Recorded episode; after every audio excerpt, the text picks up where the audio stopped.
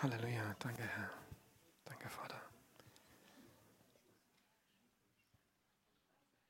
Danke, Herr, für deine Liebe, für deine Kraft, für deine Schönheit. Danke, dass deine Liebe überwunden hat und dass es jeden Tag real und ist und immer wieder neu geschieht, dass wir spüren dürfen, dass deine Liebe überwindet. Herr, und du sie uns freisetzt. Herr, danke, dass du uns hilfst, dass wir jeden Tag in diesem Vertrauen einen Schritt weitergehen und immer wieder neu erleben dürfen, dass dein Geist uns ermutigt, dass er uns tröstet, dass er bei uns ist, dass er uns führt und leidet.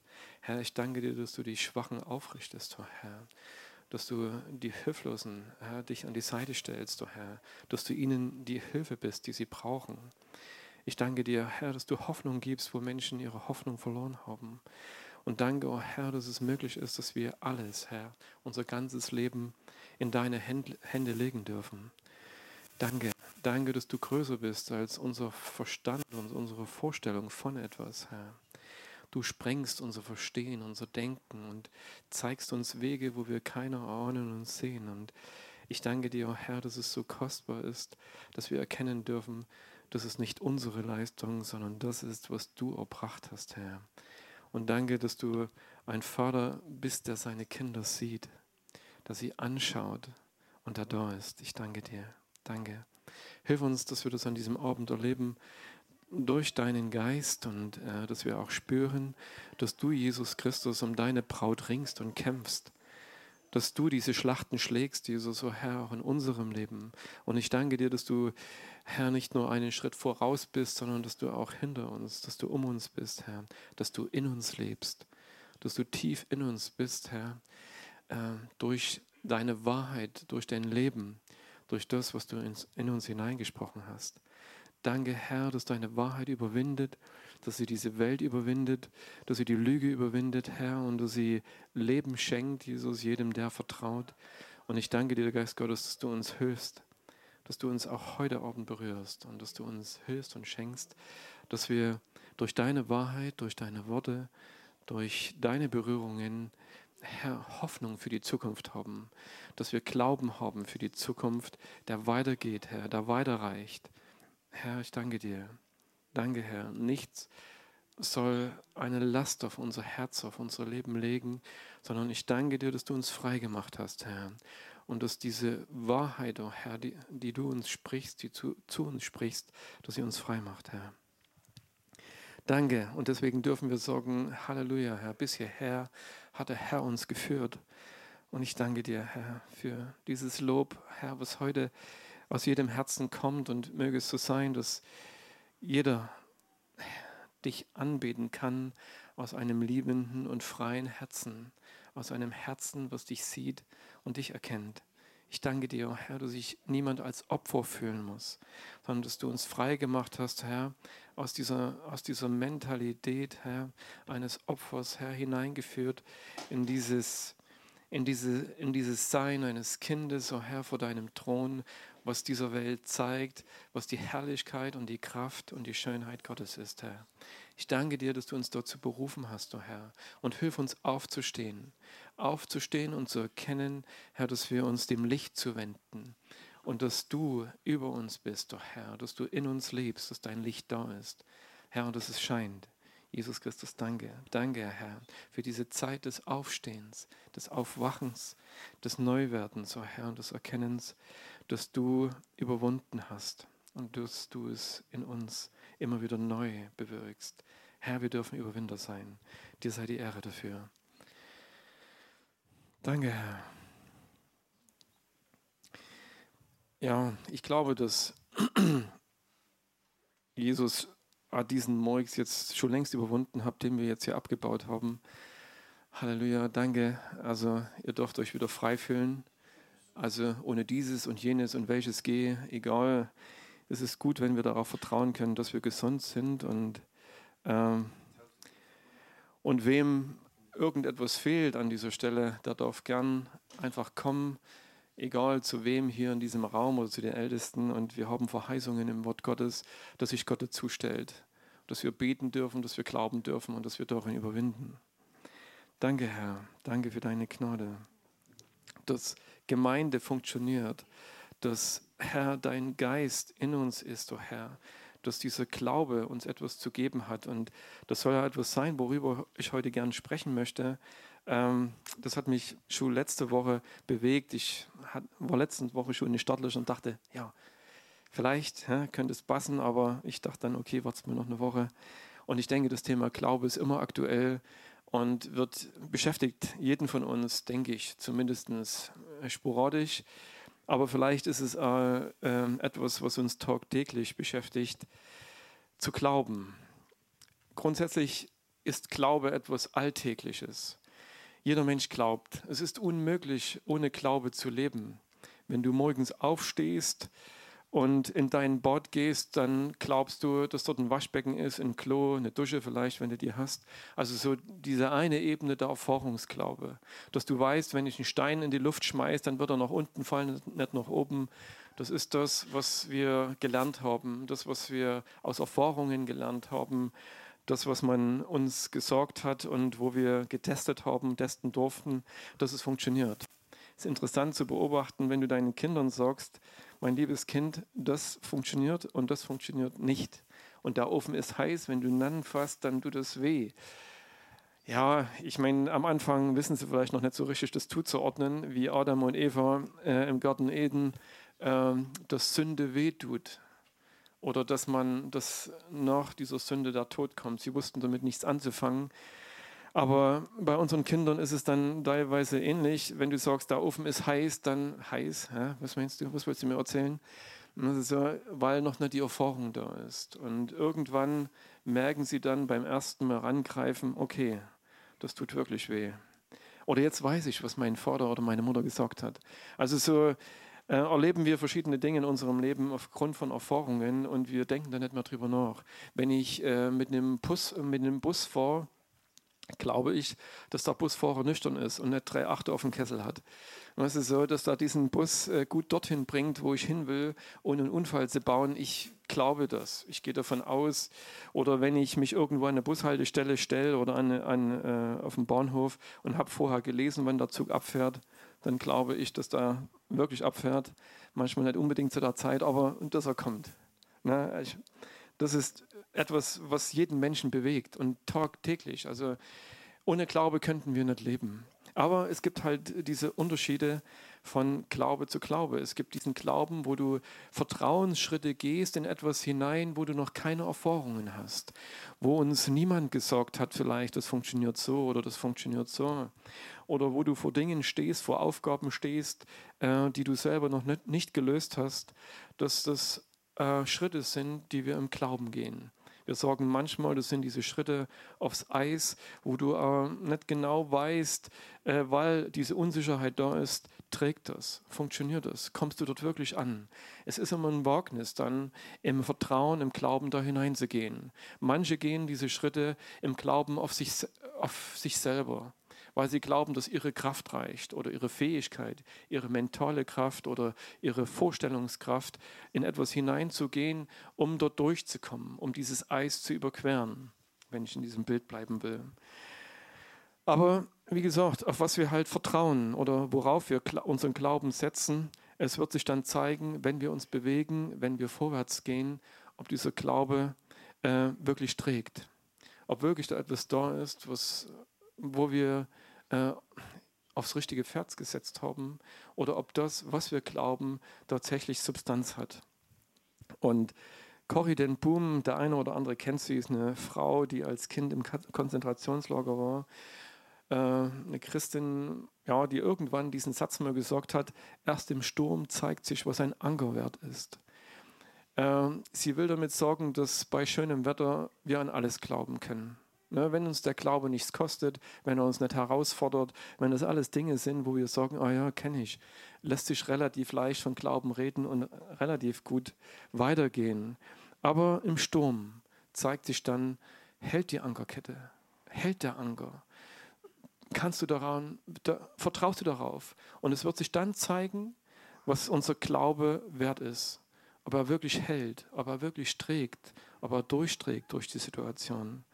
Aber wie gesagt, ich, mm, es ist zu wenig, nur zu sagen, okay, ich glaube jetzt an Gott und damit kriegt der Glaube, den ich meine oder über den wir heute reden, eine ganz konkrete Richtung.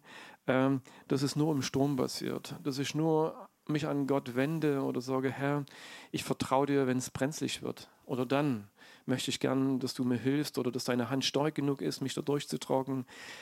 Ähm, ich glaube, in den Zeiten, wo die Sonne scheint und wo ähm, wir die Segel normal gesetzt haben und wir unseren Weg gehen, ich glaube, dass dort ein Fundament für unseren Glaube gelegt wird. Und dann in den schwierigen Zeiten wird sich zeigen, ob er sich bewährt. Aber in den Zeiten, wo, es, wo kein Sturm in der Nähe ist, wo wir lernen zu vertrauen und im Glauben, auch da im Glauben Schritte zu gehen, wisst ihr, weil äh, unser Glaube braucht äh, ein Fundament, eine Substanz, etwas, worauf er gerichtet ist. Und wenn du, wenn du glauben willst, dass Gott gut ist, äh, dann musst du ihn kennenlernen. Sonst wird dein Glaube auf was gegründet sein? Auf die Aussage deines Pastors oder vielleicht auf meine Aussage. Ich könnte dir jetzt sagen, Gott ist gut, weil ich es vielleicht erlebt habe. Und du könntest vielleicht rausgehen und Leuten erzählen, Gott ist gut. Aber ist es dein Fundament oder mein Fundament? Und wenn ich heute etwas hier vorlese aus der Bibel, dann ist es vielleicht das Fundament von Paulus. Oder es könnte das Fundament von Jesus sein, von Petrus, von Johannes. Alles, was, ich hier vorlese, äh, das sind Worte, die Substanz haben äh, oder was das Fundament der Leute ist, die diese Briefe vielleicht geschrieben haben. Aber es geht darum, was ist dein Fundament? Was ist mein Fundament? Worauf stehe ich, wenn ich über das Eis gehe? Wenn ich einen Anker auswerfe, wo ich im Glauben auf etwas reagiere oder in meinem Leben, äh, weiß ich, dass Gott gut ist? Habe ich ihn kennengelernt? sage ich das nicht nur, weil das geschrieben ist oder weil das mir jemand gesagt hat, sondern sage ich das, weil ich der Überzeugung bin, weil ich das erlebt habe, weil ich diesen, diesen, diesen guten, diesen, diesen wunderbaren Vater im Himmel kennengelernt habe, der in meinem Leben gehandelt hat und ich äh, etwas erlebt habe, worin ich weiß, äh, darauf deswegen sorge ich das oder darauf vertraue ich, dass Gott gut ist und dass er derjenige ist, der in jeder Situation meines Lebens handelt. Aber wie gesagt, das ist schon relativ konkret wieder an dieser Stelle. Ich möchte noch äh, eigentlich noch in zwei allgemeine äh, Gedanken dazu äußern, weil, wie gesagt, für uns als Kinder Gottes ist es halt so, dass unser Glaube eine ganz klare Ausrichtung hat und dort geht es um den Vater, um Jesus Christus, um den Heiligen Geist und alles das, was wir empfangen haben oder kennengelernt haben, persönlich möglichst kennengelernt haben, ähm, wo sich unser Glaube in ganz konkreten Schritten geäußert hat, die wir auf Gott zugehen, die wir jeden Tag einen Schritt weitergehen und erfahren, dass Gott real ist. Und sind, dahin sind wir eingeladen worden. Ich weiß nicht, ich denke, fast jeder von uns heute hat seine Erfahrungen auf diesem Weg gemacht. Und ihr wisst, dass um auf diesem Weg zu starten, braucht es halt konkrete, ja, äh, ein, einer konkreten Einladung zu folgen.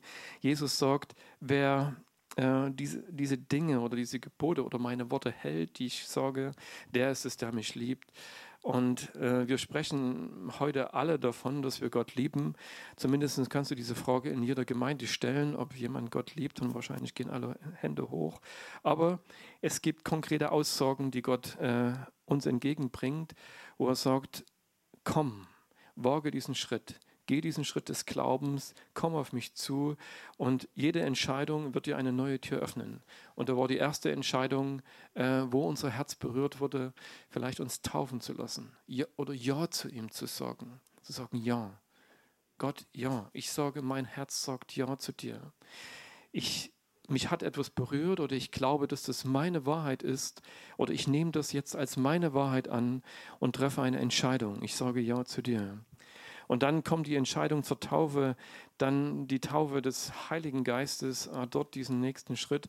Und dann erleben wir, dass wir durch eine Tür gegangen sind oder durch mehrere Türen gegangen sind bis dorthin, wo diese Reise weiter und weiter geht. Jesus sagt, ich bin der Weg. Und auf diesem Weg gehen wir Schritt für Schritt weiter dorthin, wo uns Jesus hinführt. Und er sagt, er ist der Weg zum Vater. Und wir dürfen den Vater jetzt durch ihn kennenlernen.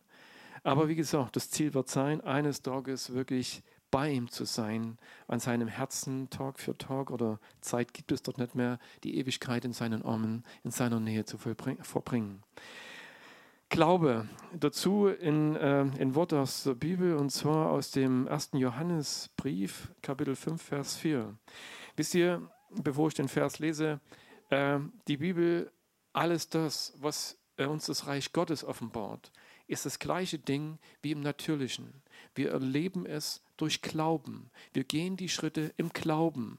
Gott möchte ein Fundament in unserem Herzen legen, in unserem Leben, dass wir so, wie wir im Natürlichen agieren, durch Glauben, dass wir das äh, im Geistlichen tun, dass wir äh, das, was das Reich Gottes uns verheißen hat und was es uns bringt, dass wir darin genauso sicher und aktiv sind wie im Natürlichen. Dass diese Realität unsere Realität ist, die Realität eines jeden Kind Gottes. Dass wir darin gehen und dass wir sichere Schritte gehen. Dass wir nicht wankende Schritte gehen, sondern dass wir genauso sicher, wie wir in dieser Welt agieren, in dieser natürlichen Welt, an der geistlichen Welt agieren.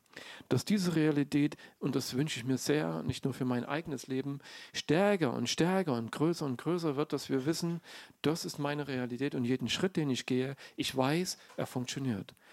Und wir finden, und die ganze Bibel, dieser ganze Weg des Glaubens mit Gott oder dieser ganze Weg Gottes ist ein Weg des Glaubens.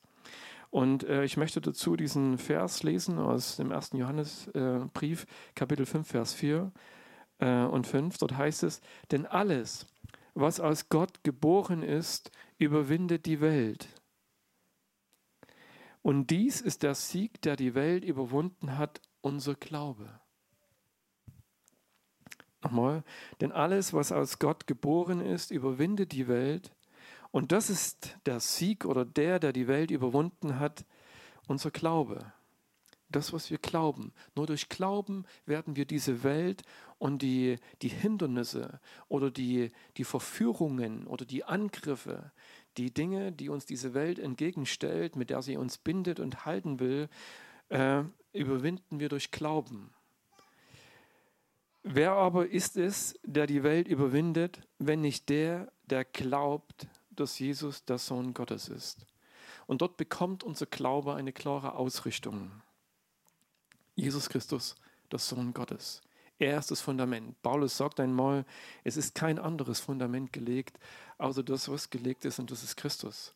Auf diesem Fundament, das, was Jesus für uns getan hat, er hat die Tür aufgemacht. Er ist derjenige, Andi hatte vor zwei Wochen über die Grundlagen des Glaubens gepredigt und sprach äh, bis zu diesem Punkt unseres Glaubens oder dieses Christus in uns, Christus durch uns. Das ist äh, Jesus Christus. Er ist der Anfänger und der Veränder unseres Glaubens, wie es im Hebräerbrief geschrieben steht. Und dort heißt es, schaut auf ihn glaubend auf ihn zu schauen, weil er ist es nicht nur, der die Tür aufgemacht hat, der das Fundament gelegt hat, er ist es auch, der uns Tag für Tag weiterbringt und der uns ans Ziel bringt, auf den wir trauen. Derjenige, der gesorgt hat, dass er in uns leben möchte, dass diese Gerechtigkeit Gottes, die in uns ist, er sagt, ich habe dich gerecht gemacht. Es gibt keine Schuld mehr auf deinem Leben. Es gibt keine Verdammnis mehr für dich. Er hat diese Verdammnis getragen, er hat es auf sich genommen und er hat gesagt, du bist frei, wenn du das glauben kannst. Und das ist dieser Punkt, wir überwinden durch Glauben. Das ist dieser, vielleicht dieses große Thema der Gerechtigkeit in Gott, dass, ich, dass es keinen Ankläger mehr gibt. Er hat jeden Ankläger entwaffnet durch das, was er getan hat und was er an Wahrheit in unser Leben hineingesprochen hat. Und er sagt, wenn du das glauben kannst, dann bist du frei, weil ich habe dich frei gemacht. Das ist eine Realität, aber es ist eben eine geistige Realität. Es ist nicht unbedingt eine Realität, die uns tagtäglich äh, in dieser Welt begegnet. Sie begegnet uns in denen, die Jesus Christus als äh, ihren Erlöser erlebt haben. Oder dort sollten wir dieser Realität begegnen. Aber da bin ich wieder bei Nietzsche, die Christen müssten erlöster aussehen, damit ich an einen erlösenden Gott glauben kann. Weißt du, viele, ich, ich bin überzeugt davon, viele Christen glauben nicht, was, was Gott gesagt hat was er in ihr Leben gesprochen hat und was ihre Verheißungen sind. Und vielleicht beginnen sie sogar im Glauben, wie die Galater, wie Paulus sagt. Äh, ihr habt im Geist begonnen, aber ihr wollt es jetzt im Fleisch weiterführen. Weißt du, das, wo eine Wahrheit, wo sie die Wahrheit erkannt haben und aufgenommen haben und im Geist angefangen haben, im Glauben Schritte gegangen sind und die wahrscheinlich krass waren, und dann aber wieder angefangen haben, auf ihr Fleisch zu schauen, auf dieses, was kann ich und ich muss noch dieses leisten, ich muss das leisten und wieder angefangen haben, in ihrer eigenen Kraft zu wascheln oder bestimmte Dinge wieder in ihr Leben zurückzuholen, dann wieder meinten, hey Leute, wir müssen uns beschneiden lassen und wir brauchen halt dieses und jenes noch aus dem Gesetz. Und Paulus sagt, wenn ihr damit wieder anfangt, dann seid ihr verdammt verpflichtet, das ganze Gesetz zu halten. Er sagt, ich habe euch frei gemacht. Lebt in dieser Freiheit. Und wie gesagt, diese, diese Welt wird immer irgendetwas um uns herum lostreten, Tag für Tag. Hat sie ihre Banner aufgerichtet, egal wo wir gehen, wo wir stehen, und sagt, lädt uns ein und sagt, komm, komm, du weißt doch, wie es schmeckt, du weißt doch, wie es geht, komm, ich habe etwas für dich. Na, du weißt, wie es sich anfühlt. Weißt du, und solange wir dem nichts entgegenzusetzen haben, solange wir den Himmel nicht geschmeckt haben, solange wir die Realität Gottes nicht geschmeckt haben, äh, fällt es uns schwer, aus diesem höheren Sorgen, was, uns, was wir vielleicht gelesen oder gesorgt bekommen haben, dem etwas entgegensetzen zu können, weil wir wissen, wie die Welt schmeckt. Der, der sie gekostet hat, weiß, wie sie schmeckt. Und jetzt brauchst du etwas, in dem wir Schritte des Glaubens gehen, dass wir den Himmel schmecken. Dass wir sorgen, wenn diese Welt uns lockt oder wenn sie uns Dinge in den Weg stellt, dass du sorgen kannst, ah, sorry, ich weiß, der Himmel schmeckt besser. Ich weiß, das, was ich von Gott bekommen habe, das, was er mir gegeben hat, was er mir gezeigt hat, was ich kosten durfte, das schmeckt besser als das, was diese Welt mir anbieten kann. Oder dass diese Welt sorgt, oder was weiß ich, welcher Geist, über dieses Hindernis kommst du nicht. Es ist unüberwindbar. Es ist unmöglich. Diese Kette zerreißt du nicht, die ich dir angelegt habe. Und jetzt, was glaubst du an dieser Stelle? Was spricht Gott in dein Herz? Was hat Jesus Christus gesagt? Wer ist es? Ist es möglich, dass in seinem Namen alle Ketten gebrochen sind? Oder glauben wir wieder den Dingen, die diese Welt uns anlegen will, dass sie sagt, komm, du schaffst es nicht und ich habe dich schon einmal gebunden und glaubst du wirklich, dass du frei bist? Jesus Christus ist der Weg, die Wahrheit und das Leben. Und er sagt, ich bin in dir. Meine Wahrheit hat seine Gültigkeit nie verloren über deinem Leben, in deinem Leben. We, auf wen hörst du jetzt? Wem schenkst du jetzt dein Ohr? Wem glaubst du? Und das ist die Herausforderung, der wir vielleicht manchmal täglich begegnen. Was glaube ich? Wenn ich diese Schritte gehe, in, weil wir sind immer noch in dieser Welt. Jesus sagt, wir sind nicht von dieser Welt, aber wir sind in dieser Welt. Oder sagt es Paulus, weiß ich jetzt nicht genau. Aber auf alle Fälle sind wir in dieser Welt unterwegs, aber wir gehören nicht mehr zu dieser Welt. Und weißt du, diese Realität möchte Gott, der Vater, Jesus Christus, der Heilige Geist in unsere Herzen hineinleben. Dass wir sagen, ja, ich weiß, ich gehe über diese Erde, aber ich, das ist nicht mehr mein Zuhause. Mein Herz, meine Sehnsucht ist an diesen himmlischen Orten, an diesen Orten, wo Gott uns hingeliebt hat, wo er sagt, das wird eines Tages dein Zuhause sein. Und du darfst es jetzt manchmal vielleicht schon entdecken, vielleicht etwas davon spüren, etwas davon erkennen. Aber es gibt noch ein Stück Weg, den wir hier gehen, bis wir dort ankommen. Und die Frage wird immer sein, was glaubst du? Über 400 Mal ist in der Bibel im Neuen Testament, nur im Neuen Testament, ist wahrscheinlich noch weit mehr die Rede von Glaube, dass dieser Glaube wichtig ist. Und ich könnte euch jetzt eine Stunde lang eine Stelle nach der anderen vorlesen, wird wahrscheinlich gar nicht reichen, eine Stunde lang, wo es immer um Glaube geht. Auf was schauen wir, wem vertrauen wir? Und da stehen halt dann diese Fragen. Ist Gott gut? Weißt du das? Hast du das geschmeckt? Ist es wirklich in dein Herz hineingeschrieben? Ist Gott wirklich gut? Halleluja.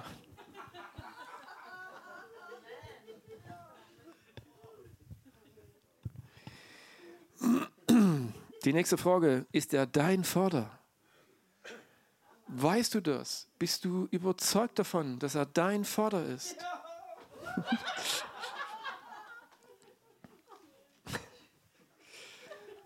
Paulus sagt, Halleluja.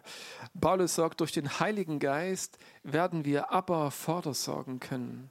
Durch den Heiligen Geist. Ne, er ist es, der in uns dieses Zeugnis bewirkt, dass wir ihn aber lieber Vater nennen dürfen.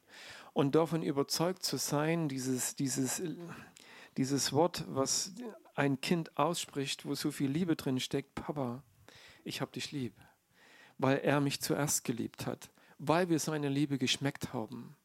Deswegen wissen wir, wenn wir sagen, Gott ist gut. Also nur du kannst es definieren, was es für dich heißt. Gott ist gut. Und ich denke, dass es in den Köpfen von Christen da manchmal ganz merkwürdige Definitionen gibt von der Güte Gottes. Wie gesagt, bei manchen wissen nicht, wie weit es reicht, dieses Gott ist gut. Bis zum nächsten Ding, was mir passiert. Oh, dann. Ist Gott dann immer noch gut?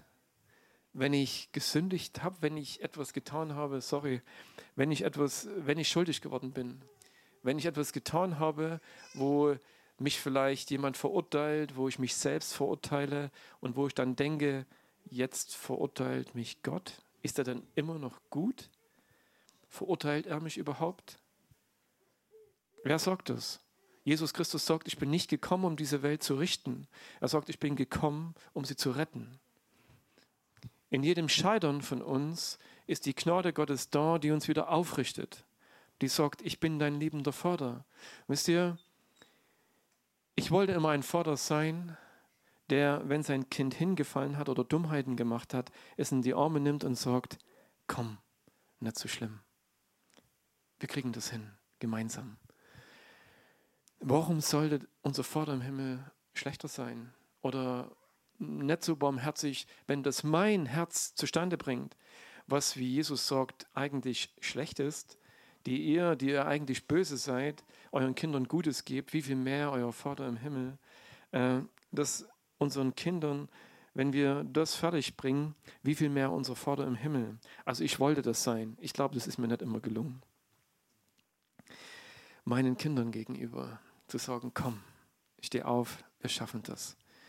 Aber so durfte ich meinen Vater im Himmel erkennen, dass er mich in die Arme nimmt, dass er mich tröstet, dass er sagt, es gibt eine neue Chance. Es gibt einen Schritt, den wir gemeinsam weitergehen und noch einen und noch einen. Gott ist da. Was glaube ich? Und dann könnte ich weiter fragen, hast du seinen Geist? Hast du diese Liebe erfahren? Weißt du, was Gottes Frieden ist in bestimmten Situationen deines Lebens? Ähm, und dann noch eine herausfordernde Frage, weil, wisst ihr, wenn ich, wenn ich einen falschen Glaube habe, also wenn mein Glaube nicht wirklich der Glaube ist, äh, der auf die Wahrheit Gottes sich gründet, sondern irgendwo sich in mir definiert oder weil ich hier oder dort irgendwas gehört habe, dann werde ich das Falsche genauso glauben. Und alles hat seine Konsequenzen der Glaube, der auf die Wahrheit Gottes gegründet ist, oder der Glaube, der auf eine Lüge gegründet ist. Jeder Glaube wird seine Kraft entfalten und hat Konsequenzen. Aber äh, Gott sagt, ich habe dir meine Wahrheit gegeben durch meinen Sohn, durch meinen Geist, damit du in der Wahrheit gehst, lebst, sie erkennst und darin stark wirst. Und dann ist äh, so ein Satz, den ich mir noch aufgeschrieben habe, was hat uns Gott gegeben? Oder was uns Gott gegeben hat, ist es ein Kredit oder ein Geschenk? Wisst ihr, das ist auch so ein Ding, an dem ich glaube, viele Kinder Gottes knaubeln. Weißt du so, ist es, ist es etwas, was wir ihm zurückzahlen müssten? Wo wir vielleicht Tag für Tag herausgefordert sind und irgendetwas in uns mahnt oder uns anmahnt und sagt, ah, es reicht noch nicht. Gott, das reicht bestimmt nicht, was ich heute gemacht habe. Oder ich habe heute bestimmt nicht genug gebetet. Ich habe heute bestimmt nicht genug Bibel gelesen. Und ähm, außerdem, meinen Nachbarn sollte ich einmal schon immer besuchen. Ja, ja, und dann kommt dieses Ringen und dieses Weitergehen und dieses Wursteln irgendwo. Und letzten Endes bin ich auf dieser Spur. Gott hat mir ein Darlehen gegeben, was ich ihn irgendwann oder meine, ihn zurückzahlen zu müssen in Form von irgendwelchen Leistungen. Aber wenn diese Liebe Gottes und diese Gerechtigkeit Gottes ein Geschenk ist, seine Gerechtigkeit, ne, ich möchte es darauf begrenzen, weil er freut sich natürlich, wenn wir ihn wieder lieben, logisch, ne? aber eben nicht, es ist kein Darlehen, es ist nicht etwas, wo du dann aufwiegst. Gott hat mich eine Stunde geliebt, ich liebe ihn eine Stunde zurück oder er hat mir das gegeben, ich gebe ihm das zurück oder wie auch immer so, sondern äh, dass er halt sagt, hey, alles, was ich dir gebe, ist überfließend. Du kannst es überhaupt nicht zurückzahlen. Das ist un unmöglich.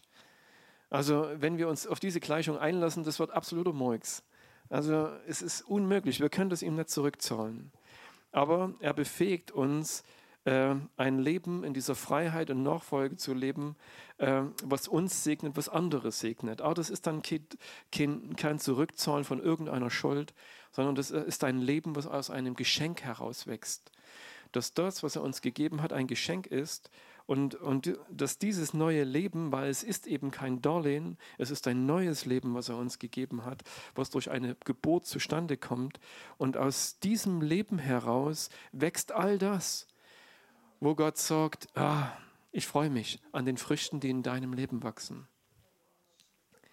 Und ähm, Vielleicht noch ein Gedanken, der das unterstreicht. Das ist im Johannesevangelium Kapitel 1, Vers 12, äh, Vers 12 und 13.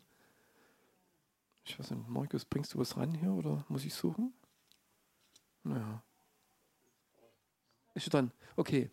Allen aber, die ihn aufnahmen, denen gab er das Anrecht, Kinder Gottes zu werden, denen, die an seinen Namen glauben, die nicht aus dem Blut, noch aus dem Willen des Fleisches, noch aus dem Willen des Mannes, sondern aus Gott geboren sind. Unsere göttliche Geburt ist ein Geschenk, so wie unsere irdische Geburt ein Geschenk ist. Niemand hat etwas dazu beigetragen, zumindest von uns, als wir geboren wurden. Es war etwas, was unsere Eltern kreiert haben durch die Gnade Gottes. Und äh, das, was Gott uns an geistlicher Geburt schenkt, das ist genauso etwas, was er möchte, was er hervorgebracht hat. Und er möchte, dass wir darin leben. Und ich glaube, wenn wir das sehen können und uns darauf einlassen, dann geschieht genau das wie im Natürlichen. Es beginnt ein neues Leben, was mit diesen mit diesen himmlischen Wahrheiten zu tun hat. Und wisst ihr, ich wünsche es uns so sehr und ich möchte das, dass wir Gott darin vertrauen, dass dieser Weg nach, dem, nach unserer Geburt weitergeht und dass es jeden Tag ein Abenteuer vielleicht ist, ein Erlebnis, ein neues Ausstrecken, sagen, du bist hier, Herr, ich vertraue dir, ich gehe diesen Schritt, ich gehe diesen Weg weiter. Es hat mal ein Evangelist gesagt, die meisten Christen sterben in ihren Windeln. Vielleicht meint er damit, dass sie in irgendeiner Weise glauben konnten oder geboren wurden, aber dann stehen geblieben sind oder dann nicht, ja, dass dann dort, äh, du, bei dieser Rettung oder was auch immer, wenn es das überhaupt gewesen ist, ihr Leben aufhört oder dass das geistliche Leben keine Fortsetzung fand von diesem Zeitpunkt an, wenn es aus dem Geist geboren wurde. Es hat mal jemand gesagt, äh, dass in, in Religion und Tradition es eigentlich immer nur bis zum Kreuz ging und dass äh, die, die Taufe eigentlich das Ziel war. Aber dabei ist die Taufe der Anfang eines Lebens. Und das ist etwas komplett anderes als das, was vielleicht in vielen Herzen und Gedanken zu Hause ist. Und Gott fordert uns heraus und sagt, komm, komm und folge mir und lass uns weitergehen. Ja, also ich muss mal ganz kurz hier weiter gucken, wo ich eigentlich hin will. Ja, es gibt die Verheißung. Es ist wieder, das sind wir beim Glauben. Ich mein, es hat mal jemand gesagt, Robby, du brauchst irgendwann keine Zetteln mehr, weil ne, Inspiration, das ist so. ja, und ich äh, knaubel auch noch an den Krücken. Ja so. Ich meine, momentan, momentan ist es so ein bisschen beides. Es ist so, ich habe so meinen Zettel mit und denke, na, Herr, wenn es dann nicht funktioniert, dann habe ich wenigstens einen Plan B. Was ist so? Aber, na, ich meine, und damit, und damit, damit haben wir halt wieder das Problem. Ne? Ich meine, ähm, ich, ich, also ich möchte, ich möchte natürlich gern dorthin, wie wir alle vielleicht, ne? oder hoffe ich zumindest, ähm, dass es keinen blauen B mehr gibt. weißt du so, wenn Gott sagt, komm, das funktioniert, äh, komm, du kannst über das Eis, äh, das trägt dich, dass ich dann nicht sage, ich nehme mal einen Schwimmring mit, Herr, mal sehen, weißt du so, sondern dass du dann sagst, komm, es funktioniert, ich gehe los. Na, und die Frage ist wirklich, an was glaube ich? Und ich hatte es vorhin schon angedeutet. Ich kann natürlich glauben an die Gemeinschaft. Ich kann hierher kommen, weil ich glaube, die Gemeinschaft ist stark. Die trägt mich. Ich kann glauben an das Gebet meiner Geschwister. Wenn die Geschwister für mich beten, das ist gut. Oder ich kann auf die Kraft und die Hilfe der anderen setzen.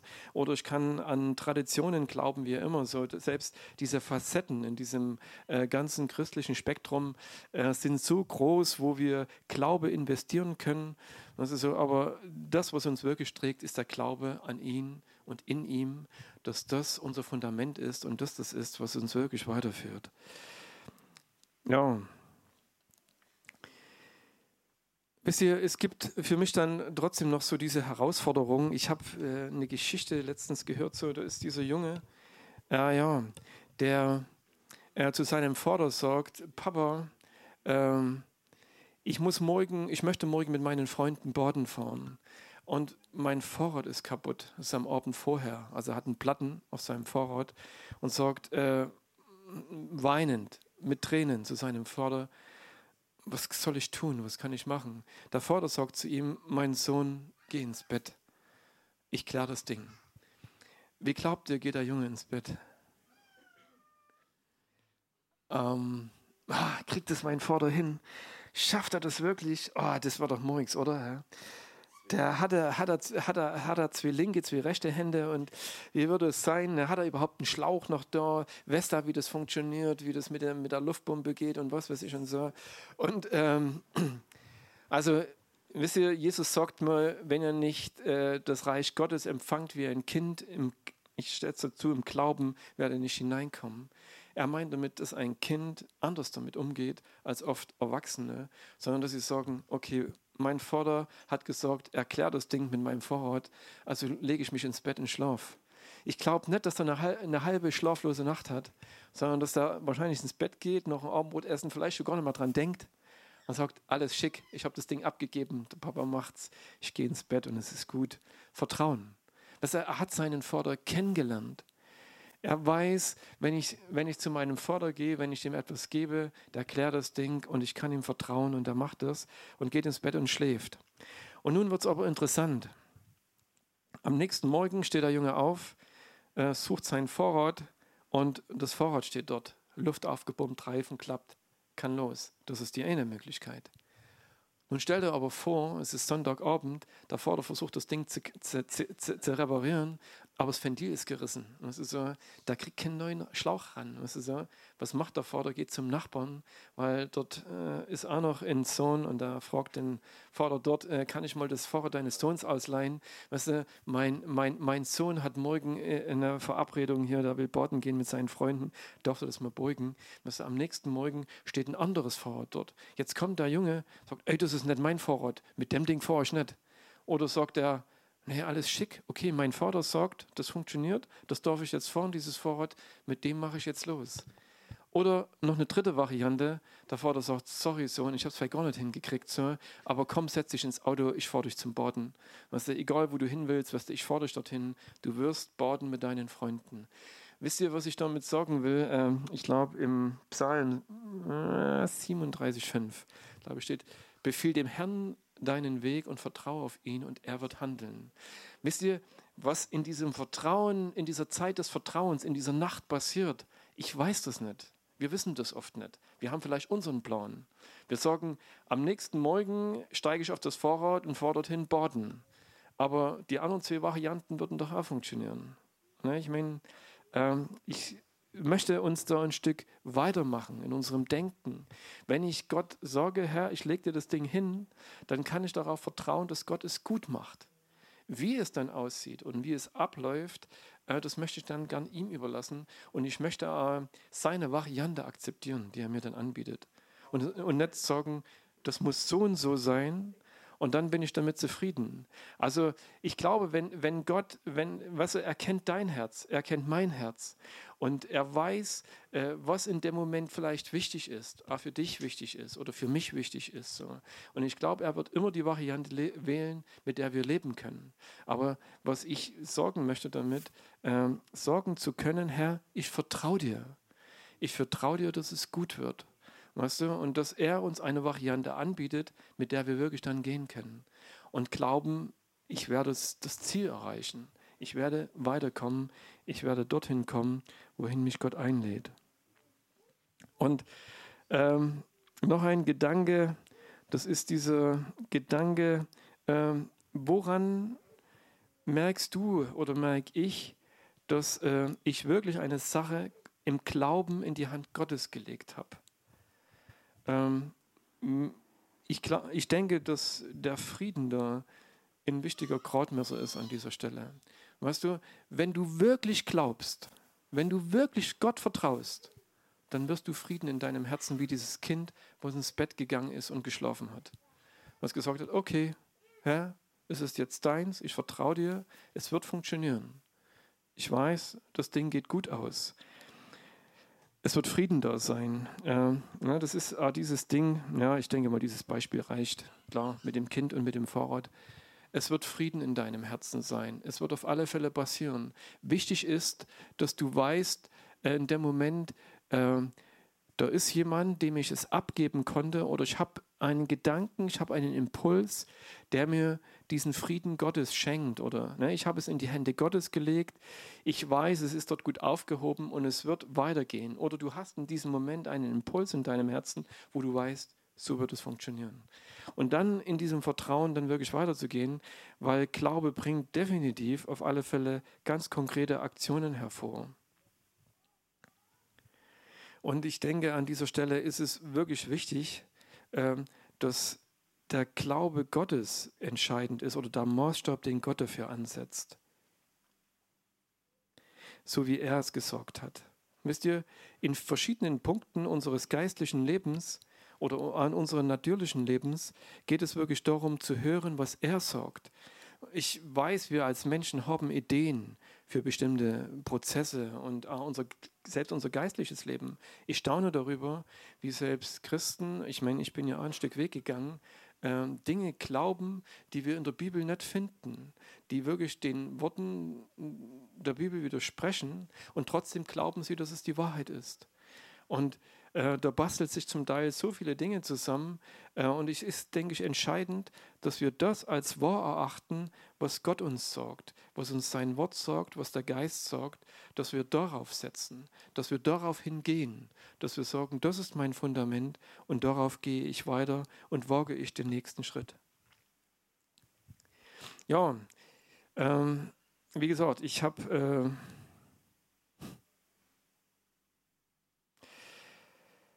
noch ein paar Gedanken dazu äh, über dieses ganze Feld.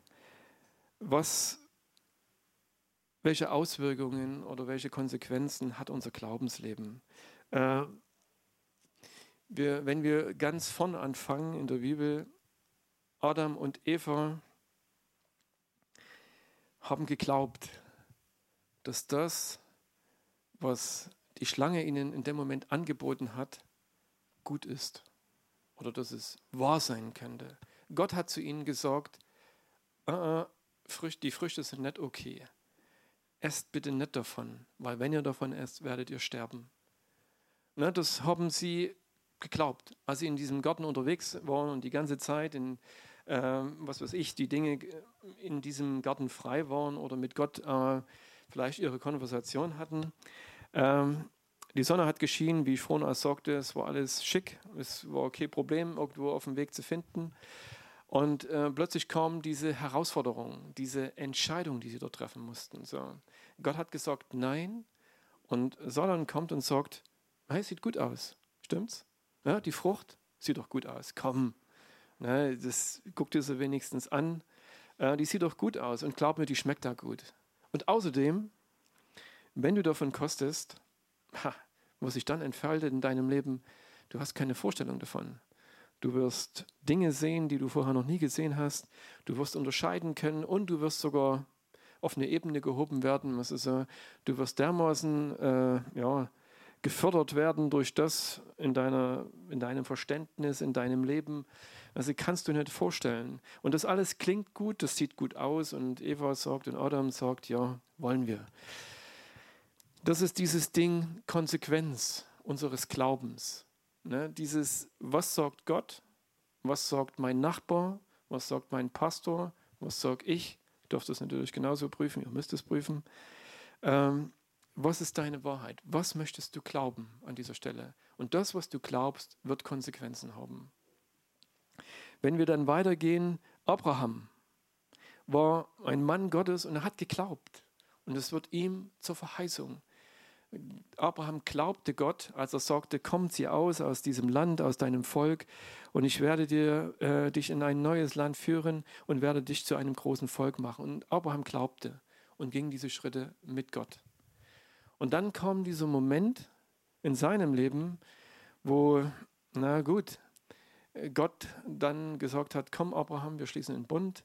Und das hat dann noch stattgefunden. Da ging es aber mehr um das Land, glaube ich, was er eines Tages besitzen wird und sein Volk.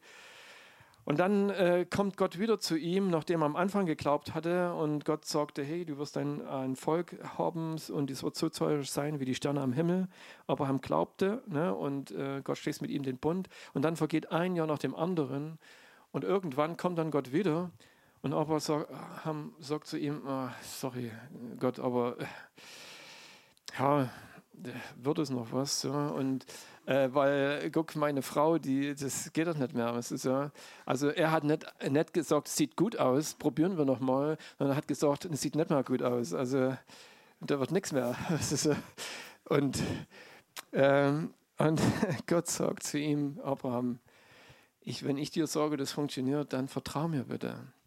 Und als er dann nur mit seiner Magd dann Gott nachgeholfen hat, äh, seine Verheißung in Erfüllung zu bringen und äh, Gott zu ihm dann gesagt hat, naja, Abraham, so habe ich mir das nicht gedacht.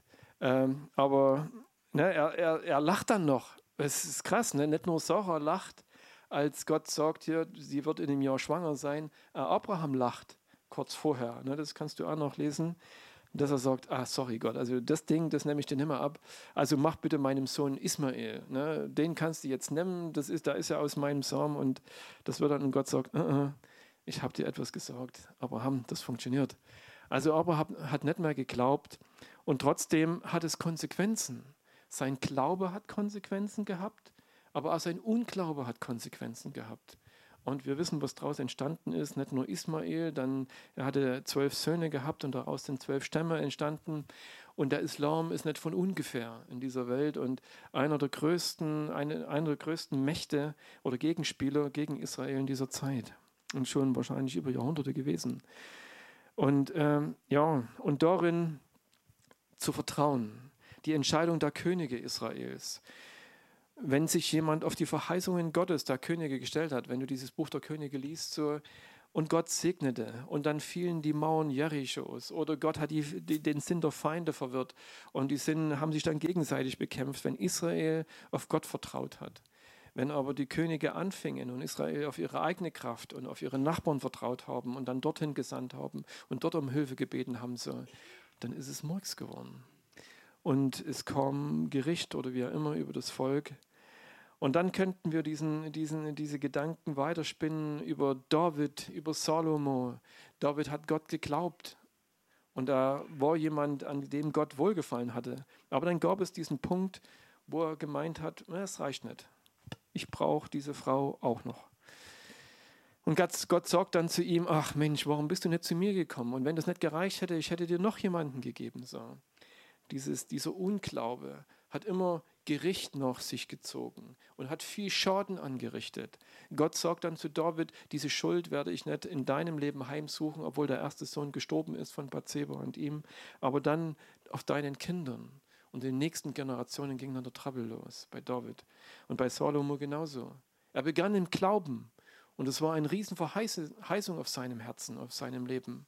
Und Gott sagt, ich will dir alle, ich will dich zu dem größten Mann machen und ich will dir zu deinem Gebet noch vieles hinzutun.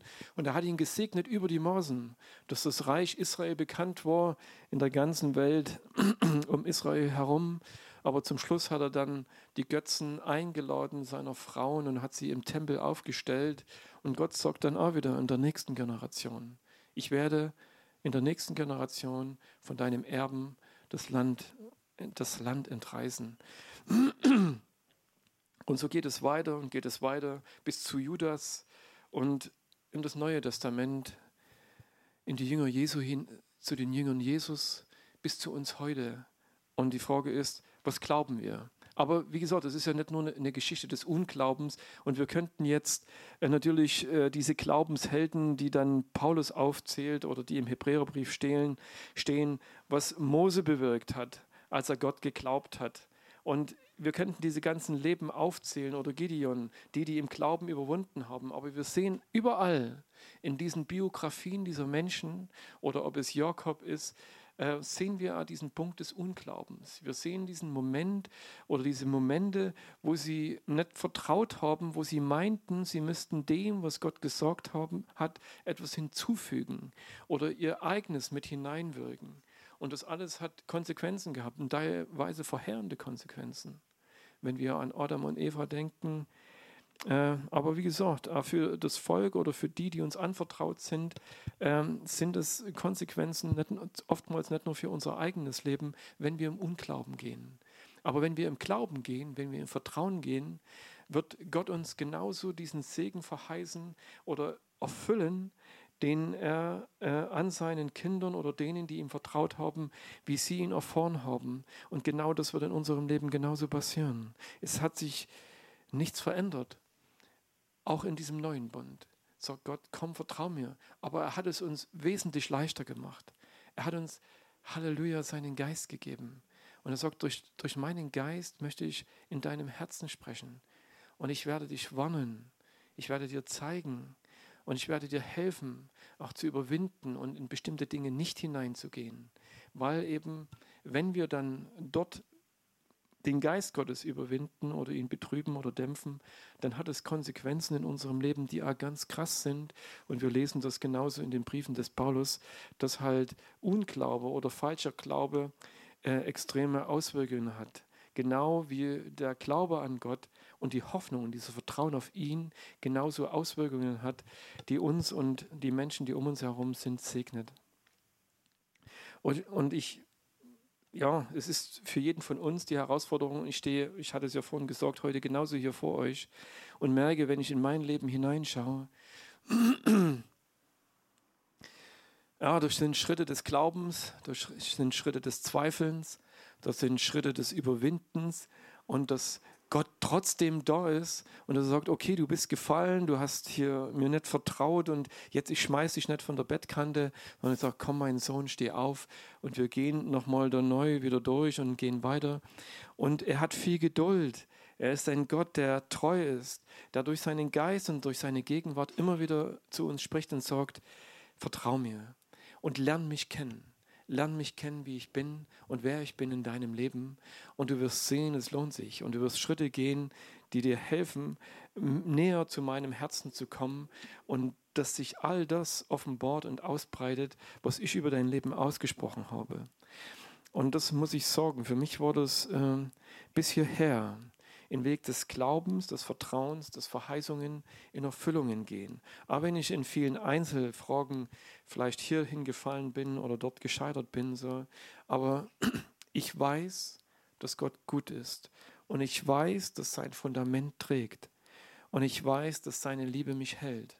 Das sind so Grundlagen, die mich in diesem Leben halten, die diese Sehnsucht für die Zukunft und für die Ewigkeit lebendiger und lebendiger machen, dass ich weiß, es gibt nichts mehr, was mich reizt hier an dem Leben, was wir hier leben. Und ich bin begeistert davon, dass es nicht etwas ist, was ich mir abschneiden muss, sondern dass Gott etwas Neues hervorbringt, Neues hervorwachsen lässt, dass ich fähig bin, das Alte loszulassen. Und auf diesem Weg wird dieses Fundament stärker und stärker. Und ich glaube, dass er ganz, dass ganz bewusst Erschütterungen in unserem Leben stattfinden, damit das Unerschütterliche bleibt. Das, was er uns gegeben hat, dass er sagt, ja, darin darfst du vertrauen, ein Stück buchstabieren und lernen. Komm zu mir, lehn dich an mich, halte dich an mir fest. Und du wirst merken, es gibt keine Mauer, die du mit mir nicht überwinden kannst. Und ich bringe dich durch diese Dinge hindurch. Und bis hierher, so wie Abraham auf seinem Weg dann irgendwann, nee, es war nicht Abraham, es war jemand anderes dann noch ihm, da er dann sagte, da diesen Altar gebaut hat und hat gesagt, bis hierher hat mich der gebracht. bis hierher hat uns der gebracht. Und wir glauben daran und wir vertrauen darauf, dass er uns weiterführt, dass dieses Ziel, was er uns gezeigt hat, was er in unsere Herzen hineingeschrieben hat, dass wir es erreichen werden. Mit ihm und seiner Gnade, seiner Hilfe. Und dass es nicht nur, wisst ihr, so ein gerade so überwinden wird oder so gerade so noch durchgekommen zu sein, sondern dass wir in dieser Welt äh, nicht nur in unserem eigenen Le Leben Tag für Tag Überwinder sind, sondern dass wir auch anderen helfen zu überwinden durch das, was wir ausstrahlen, das, was wir sind, dass wir dieses Zeugnis, was wir dieser Welt geben, dass wir an uns dieses Vertrauen und diesen Glauben ablesen und sehen können. Und dass wir darin fester werden. Und das wird ein Weg sein. Und jeder von uns hat natürlich seine Dinge, die er überwinden, zu überwinden hat.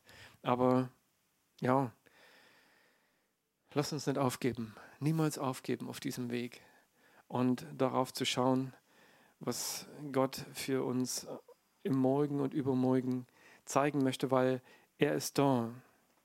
Er ist da und er wird äh, in den Zeiten, die vor uns liegen, äh, wenn sie vielleicht eine Menge Herausforderungen mit sich bringen, dass wir genauso stehen können, dass wir genauso mit Gewissheit hineingehen können und dass wir sagen können, ja, ich weiß, ich weiß, es ist in mein Herz geschrieben. Wenn, ich weiß nicht, ob ich es letztens schon mal gesagt hatte, wenn Paulus sagt im Philipperbrief mit Freude in seinem Herzen, als er den Philippern sagt, äh, freut euch. Und abermals sage euch, ich euch freut euch alle Zeit, dass er ihnen vorher einen Grund sagt, weil eure Namen im Himmel angeschrieben sind. Und das sagt schon Jesus seinen Jüngern, als sie kommen und mit Freude im Herzen dass Dämonen ausgefahren sind, Kranke heil geworden sind, dass es sagt, okay, aber es gibt einen Grund, sich mehr zu freuen. Das ist, weil euer Name im Himmel steht, dass ihr Kinder Gottes seid. Aber das, das zu glauben und zu wissen und dass er sagt, und daraus wird eine Freude entstehen, äh, die euch niemand rauben kann. Wenn ihr wisst, wer ihr seid, wer in Gott seid, wer er für euch ist und dass er mit euch diesen Weg bis ans Ziel geht und dort Tag für Tag eingeladen zu sein, euch mit ihm und untereinander uns zu freuen, uns auszutauschen über diese Wahrheit und Größe Gottes und ja, zu überwinden, zu glauben, dass das, was er gesagt hat, bereit ist und fähig ist zu tun. Herr, ich danke dir. Ich danke dir, Vater, dass du nicht an unserem Unvermögen scheiterst. Ich danke, dass dein Glaube größer ist als unserer dass du an uns glaubst, dass du Glaube in uns investierst. Ich danke dir da, darüber, Vater. Ich danke dir, dass du mit so viel Vertrauen uns begegnest und dass du weißt, äh, dass all das, was du an, an Wahrheiten gesprochen hast, dass diese Wahrheiten funktionieren, dass sie in unserem Leben funktionieren. Und ich bitte dich, oh Herr, dass wir äh, diese Wahrheit erkennen, dass wir in dieser Wahrheit gehen, dass wir in ihr leben, dass wir dich erleben, Geist Gottes, der uns freisetzt und der uns hilft festzuhalten, dass wir uns nicht berauben lassen von dem, was du schon gesprochen hast und dass wir nicht aufgeben, o oh Herr, dass es das eine ist, im Glauben und mit Gewissheit festzuhalten, das, was du an Wahrheit gesprochen hast. Und dass wir aber auch bereit sind, Dinge loszulassen, die nicht zu uns gehören, Herr, die du nicht gesorgt hast. Das, was uns bindet oder was uns, was uns lähmt, oh Herr, was uns aufteilt. Hilf uns, das bereitwillig und freiwillig loszulassen, Herr.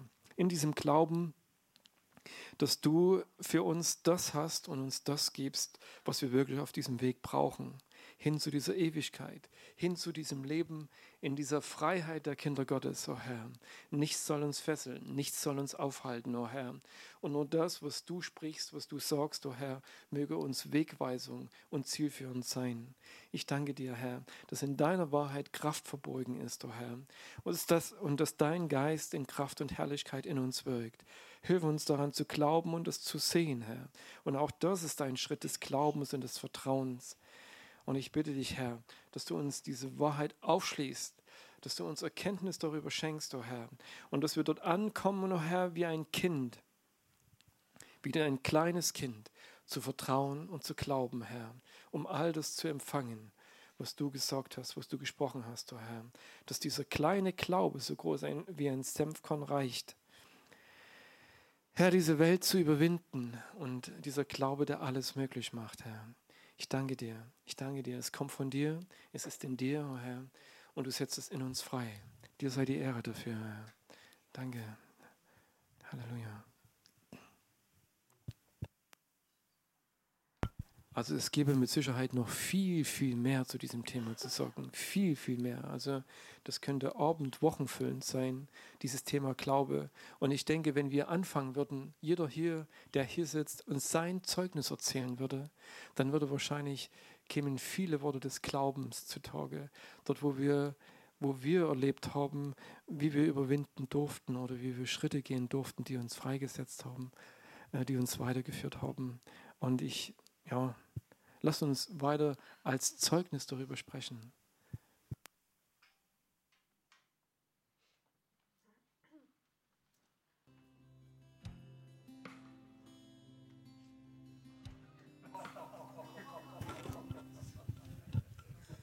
Dass es schon um die Augen geht, muss ich gleich noch ins nachlegen, Wolfgang. Ähm, also ich hätte auch fast das Auge verloren, das Jahr, das Auge. Hm, ich hatte auch einen Splitter im Auge, einen ganz schön straffen. Und dann dachte ich, also genau die Bibelstelle kommen wir dann. Was ziehst du den Balken, versuchst du den Balken aus deines Bruders Auge zu ziehen, siehst du den eigenen Splitter, dann andersrum, der Balken in meinem Auge, okay. Da kommt dann noch der Pastor vorbei und so. Äh, das war krass, weil ich genauso, was der Frank sagt, ähm, sagte, so mit dem Kopf durch die Wand manchmal bin. Und ähm, ja, war bei einer Montagearbeit bei 4 Grad minus an einer Hartplastikstoßstange. Und das Ding ist gesplittert und voll ins Auge rein. Und ich war blind. Ich bin dann, also ich war fast, mir war es wie fast schwarz vor Augen geworden. Also auf alle Fälle habe ich dann gemerkt, äh, ich spüre die Gesichtshälfte noch mal, die ist taub. Und äh, da ist was Schlimmes passiert, weil ich noch gemerkt habe, dass ich hier wie so ein, äh, ich habe das nicht gesehen, aber ich habe irgendwas mit dem Handschuh gespürt und habe das dann noch so weggeflippt. Und bin dann irgendwie, keine Ahnung, man sagt es dann so geistesgegenwärtig auf die Knie gegangen, weil ich wusste, jetzt ist was Schlimmes passiert. Und ich habe einfach nur einen Satz drüber gekriegt äh, über meine Lippen und habe gesagt, Herr, kümmere dich drum. Und ich war aber voll, also voller Angst erfüllt. Herr, ich konnte immer nur sagen, Herr, kümmere dich drum. Und dann bin ich ins der Treppenlauf ins Bad gerannt und habe erstmal überhaupt das Auge also gar nichts mehr wahrgenommen hier. Das war finster. Also es war wirklich blind. Ich habe nur noch mit dem Auge verschwommen gesehen. Und habe dann versucht mit Wasser so ein bisschen zu spülen und so weiter. Und ich habe immer wieder das ausgerufen. Herr, kümmere dich drum.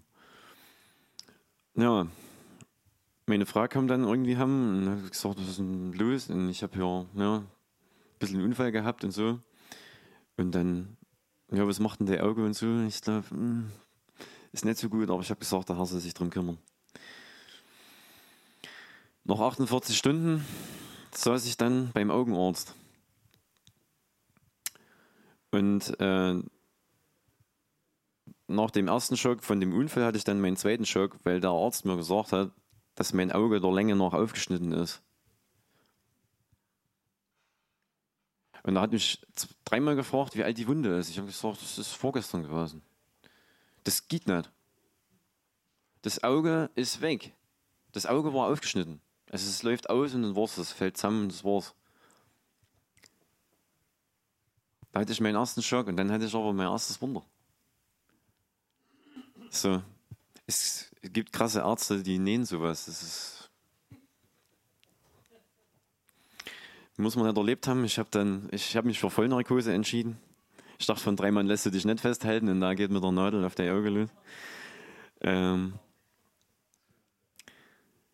und dann kommen auch so Sachen wie, äh, wenn dich dein Auge zur Sünde verführt, dann reiß es aus und wird es von dir und lauter solche Sachen. Also ähm, ich will auch so ein bisschen auf was hinaus, weil ich glaube auch, oder ihr wisst es dass in unserem Herzen so dieser Glaube entspringen kann und entspringt überhaupt.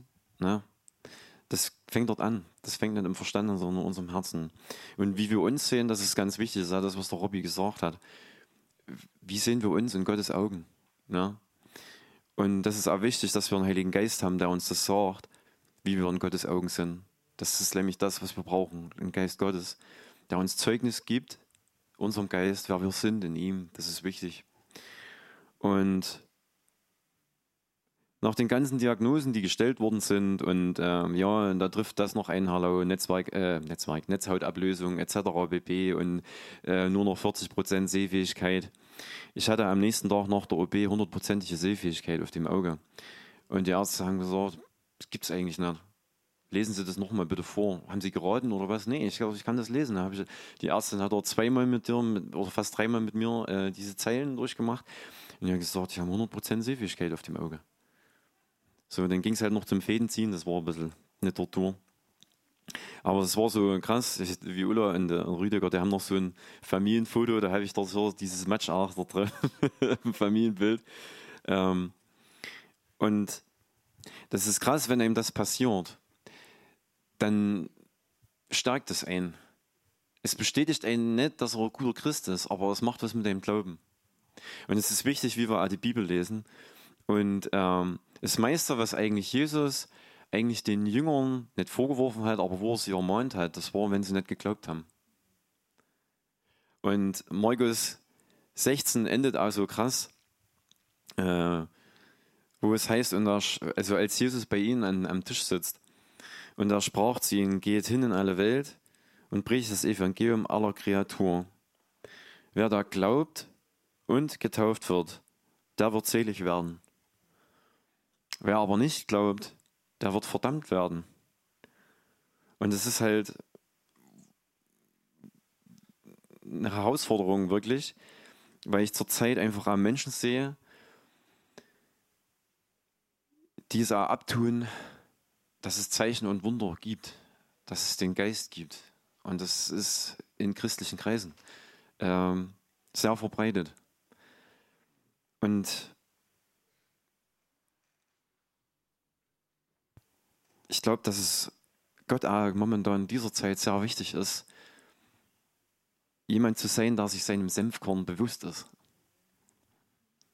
Und egal was es ist, egal was du vielleicht glauben kannst, ich habe angefangen, ähm, oder ich habe, glaube ich, Gott so irgendwie mal gefragt, was ist denn mit mir? Was, was habe ich an Glauben? Und da hat Gott mich eigentlich so vielleicht geführt, wo ich ein Verständnis davon hatte in meinem Herzen, das kann ich glauben. Und Gott hat solche Situationen entstehen lassen. Ich hatte das Glauben für Dinge, wenn ich für Dinge beten kann, äh, dann glaube ich, dass da was passiert. Das war jetzt nicht überspektakuläres, aber vielleicht für andere doch. Wo ich einfach angefangen habe zu beten, dass Gott eine Situation in meinem Leben zusammenstellt, dass ich eine Erfahrung des Glaubens habe. Ganz einfach so. Und wisst ihr, Gott ist gut. Das hat auch Frank gesagt, Gott ist gut.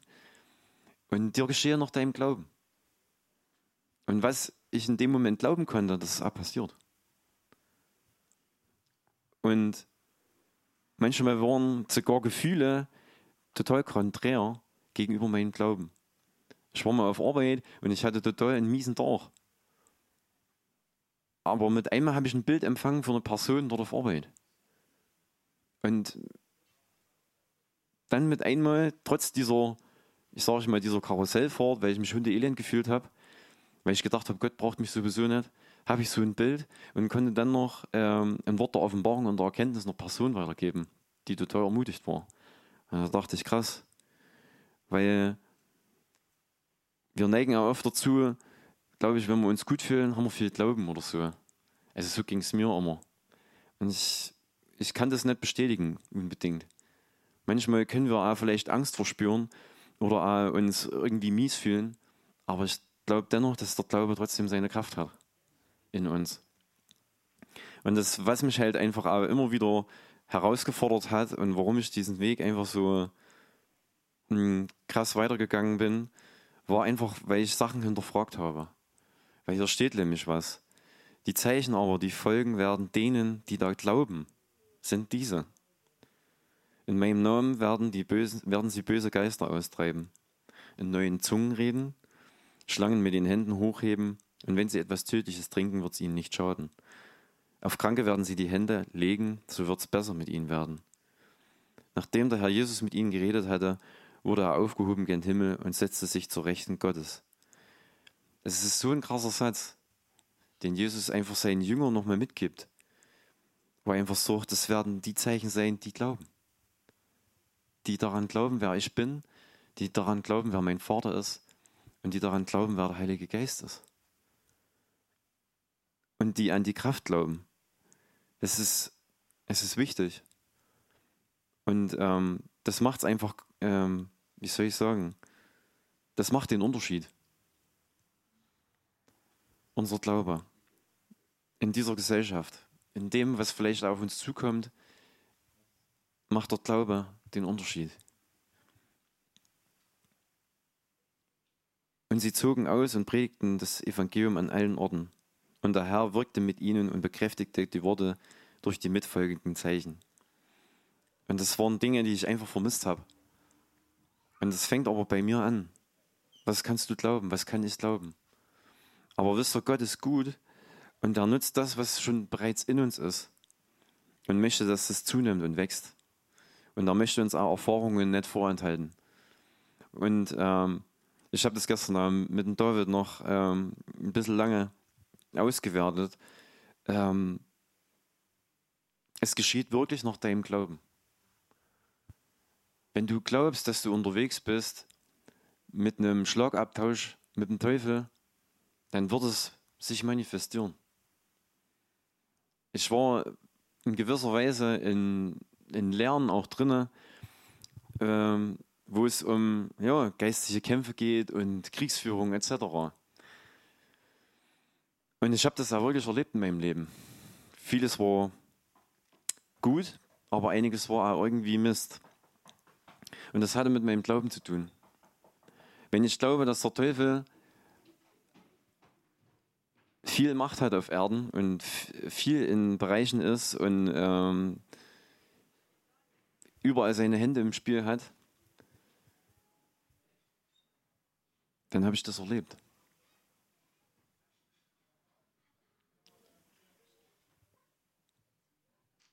Ich glaube das jetzt nicht mehr. Ich glaube, dass der Feind besiegt ist. Und ich glaube, dass das Werk des Kreuzes vollkommen ist. Und dass ja, selbst die Dämonen glauben und sie zittern. So steht es im Wort. Und ähm, ich glaube, dass es wirklich wichtig ist, was wir glauben. Weil Paulus das auch uns sagt, ihr glaubt, wie ihr gehört habt. Und es ist wichtig, was wir sagen, wo es um sein Wort geht und nur um sein Wort. Und das glaube ich, kann sehr viel Frucht bringen. Das ist nämlich auch das, worum es geht. Es ist wichtig, was du glaubst, was Gott in deinem Leben alles tun kann. Und er kann eine Menge tun. Er kann in unserem Leben viel machen. Und er, er lädt uns ein, das zu glauben.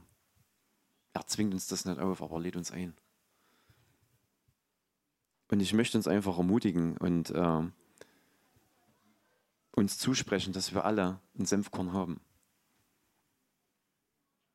Und Gott sich eigentlich darauf freut, wenn wir dieses Senfkorn einsetzen, wenn wir es benutzen. Dass wir es nicht vergraben, weil das ist genau das, wo es um diese Talente geht. Wenn wir glauben, dass unser Vater einfach nur darauf wartet, dass wir einen Fehler machen und uns bestrafen will, dann werden wir das nicht tun. Wenn wir aber glauben, dass, dass Gott wirklich gut ist, wirklich gut ist und sich wünscht, dass wir mehr Frucht bringen, als wir schon haben, dann wird es nicht nur für dich ein absoluter Segen sein, sondern für viele, die wirklich hungrig danach sind und ja, Fragen stellen werden, wie es nach diesem Leben hier weitergeht. Oder ob das hier alles war auf dieser Erde. Ja, Vater, ich danke dir einfach für, für Glauben, Herr. Und es ist eine Gabe des Geistes. Und ja, ich danke dir, dass dieses, dieses Senfkorn, dass dieses Senfkorn da ist. Und ich bitte dich einfach, alles, Herr, dass du es ja, in unserem Herzen groß werden lässt. Was wir glauben, dass wir ja, an deinem Licht geläutert glauben, Herr, wie du bist. Dass uns dein Geist uns immer wieder dich offenbart, Herr, wie du bist, Herr, und dass wir an einen guten Vater glauben können, der gekommen ist, um diese Welt zu erlösen und zu retten, Herr. Amen.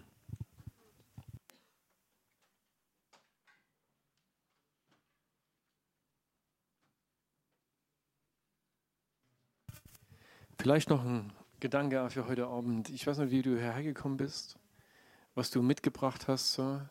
und was wir jetzt konkret Gott zutrauen, was er jetzt verändern möchte.